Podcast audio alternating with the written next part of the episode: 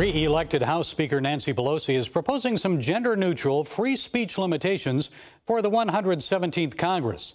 Instead of saying mother or father, members would be required to say parent. Instead of son or daughter, they'd say child. And instead of sister or brother, it would be sibling. You get the idea.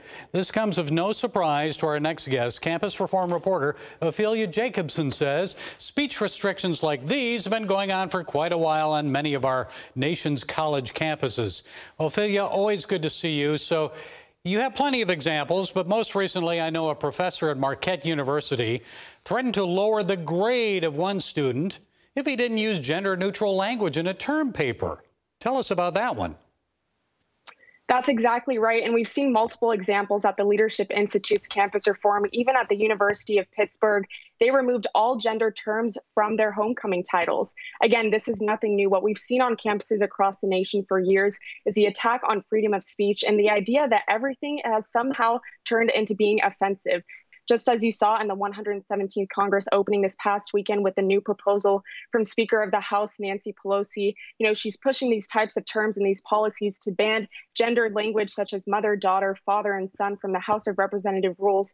I mean, these are just the types of policies that we've seen. It's this type of control of information that we're seeing on campuses as well. Yeah, some people just think that's crazy. Uh, now, I know just before Christmas, you asked some college students what they thought about a possible Biden administration proposal to enact a hate speech law. Here's a brief clip of their responses. Biden coming out with that would definitely be like beneficial with kind of like setting a boundary and saying like this is what we will like protect and won't protect. Who would actually be in charge of figuring out what is and isn't hate speech then? Uh, I don't his team, I'm guessing. A recent Gallup survey actually showed that a majority of college students would be okay with their um, colleges creating hate speech laws um, and kind of prohibiting hate speech on campus. What do you guys think of this? Should colleges have that role? I think it would be good. I think it'd be helpful. Yeah, it would definitely help like in campus life. I think so, just because colleges have such a big role on, you know, raising the next generation and stuff like that if you are on a college campus, there should be some restrictions to what you can say and can't say in order to benefit the college community.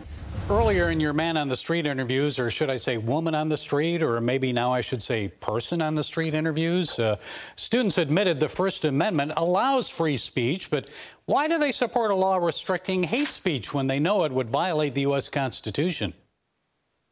Well, when I asked students if they would support a hate speech law on their own campuses, they all agreed. But the irony was they weren't even, even able to define what hate speech is. And that's the main issue we run into with these types of laws is that hate speech is very subjective. It's very hard to define. So who is to say what is and isn't offensive? In a country where freedom of speech is one of our foundational principles, there is a chance that at any point in time, anything can be deemed offensive by anyone. And we saw that, you know, with the 117th Congress uh, with Nancy Pelosi and her proposal, like you mentioned earlier. Yeah, I think that one student said they'd leave it up to uh, Biden and his staff or something. And anyone who's read George Orwell's 1984 would know about the doublespeak and the thought police. So please share another recent example with us about politically correct speech on campus and why should we all be concerned?